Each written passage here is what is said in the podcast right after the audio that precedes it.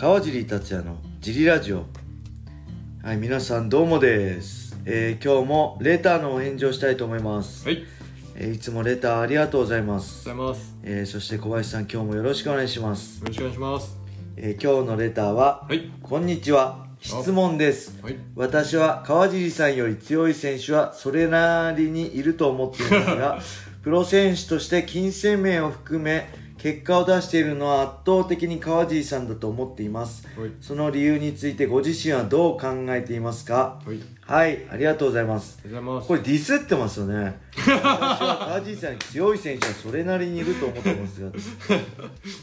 いや僕自分的には あのーまあ僕の2010年代はい、もう圧倒的にフェザー級では日本で一番強いっていう結果を出してきたつもりなんですけど、はい、ね、日本人ほとんどフェザー級の選手倒してきたんで、けあの強い選手逆だと思うんだけどな。強い俺より強い選手はあんまいないけど俺より試合面白い選手はいっぱいいるけどっていうのは分かるけど。なんだろうまあこあ金銭面ね。まあ金銭面は確かにに、まあ、2005年にはい、プライドに出てから、まあ、15年間はい、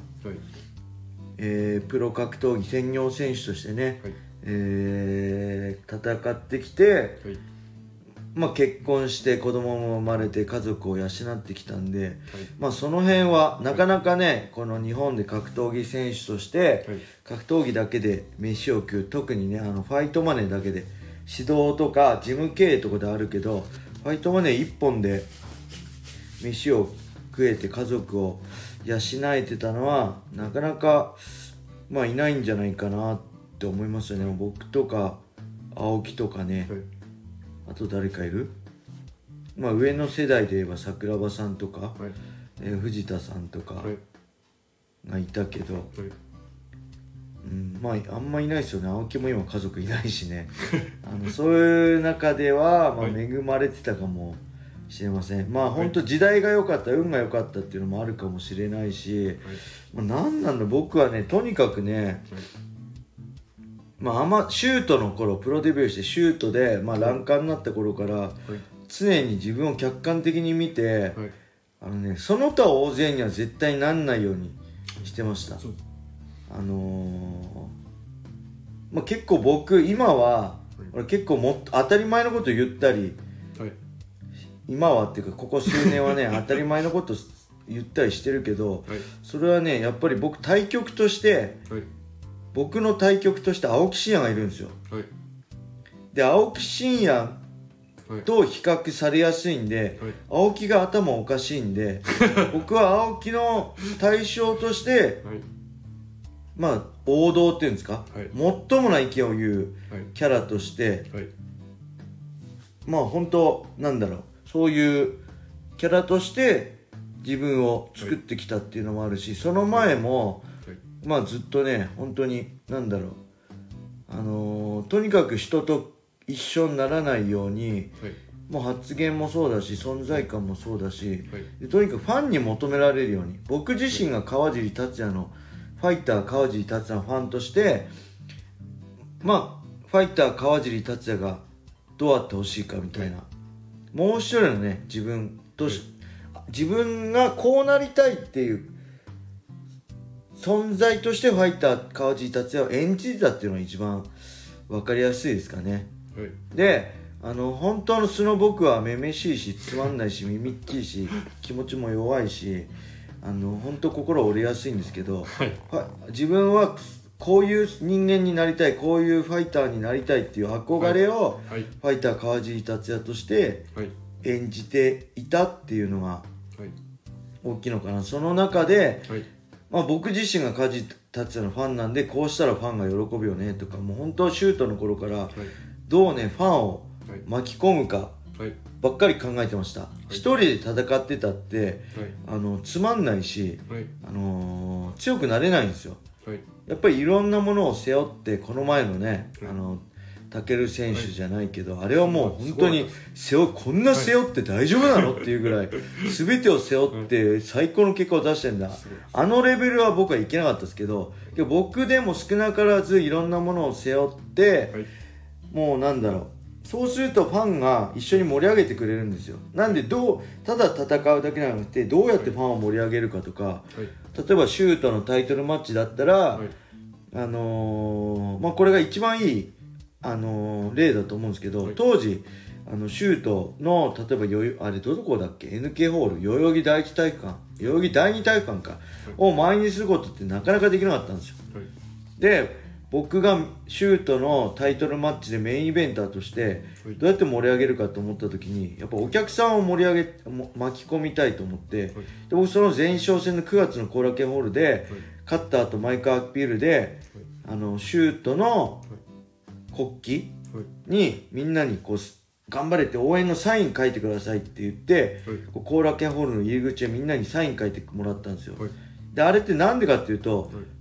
サイン書いた人ははい。結果気になるじゃないですか、じゃあ川尻の試合見に行こうってなるじゃないですか。なんでそういう結構ね黒いことも考えてどうすればシュートのタイトルマッチで川尻達也をメインイベントとしてはい。成り立たせてチケットを売るためにはどうすればいいかな。僕手売りの力ないんで友達いないんで、そうやってファンを巻き込んでいっぱい来てもらうためにそうやって、えーまあシュートの大きい国旗にはいたくさんのファンに後楽園ホールに来てもらったファンにはい「まあ、川地頑張れ」とか「勝て」とか書いてもらって次の試合も見に来てもらう、はい。でそうすることではい。それで止まらず僕当時プライドとも接触してたんではい。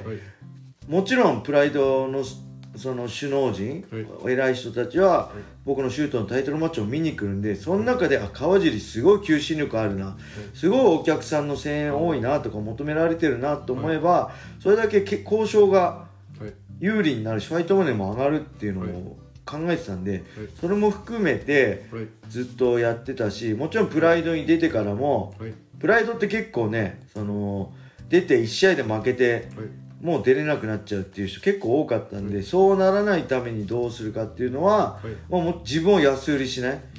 こっちから出させてくれっていうよりも、はい。向こうが出てほしいっていうまで僕は待ったし、はい。そういう中でしっかり結果も出してゴミ戦につながったっていうのもあったし正直ねはい。これもう本当あのこすい話ですけど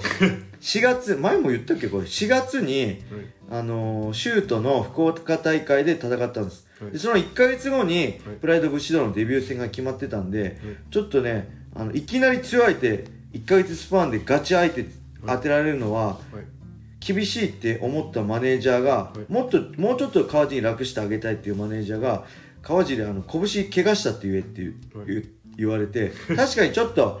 その福岡大会で拳痛めてたんですよ。ちょっと、はいけど別にそんな大元ではなかったんですけど拳が痛いってことにして、はい。あのープライドデビュー戦がキム・インソクっていうまあそこまで強くない相手になった。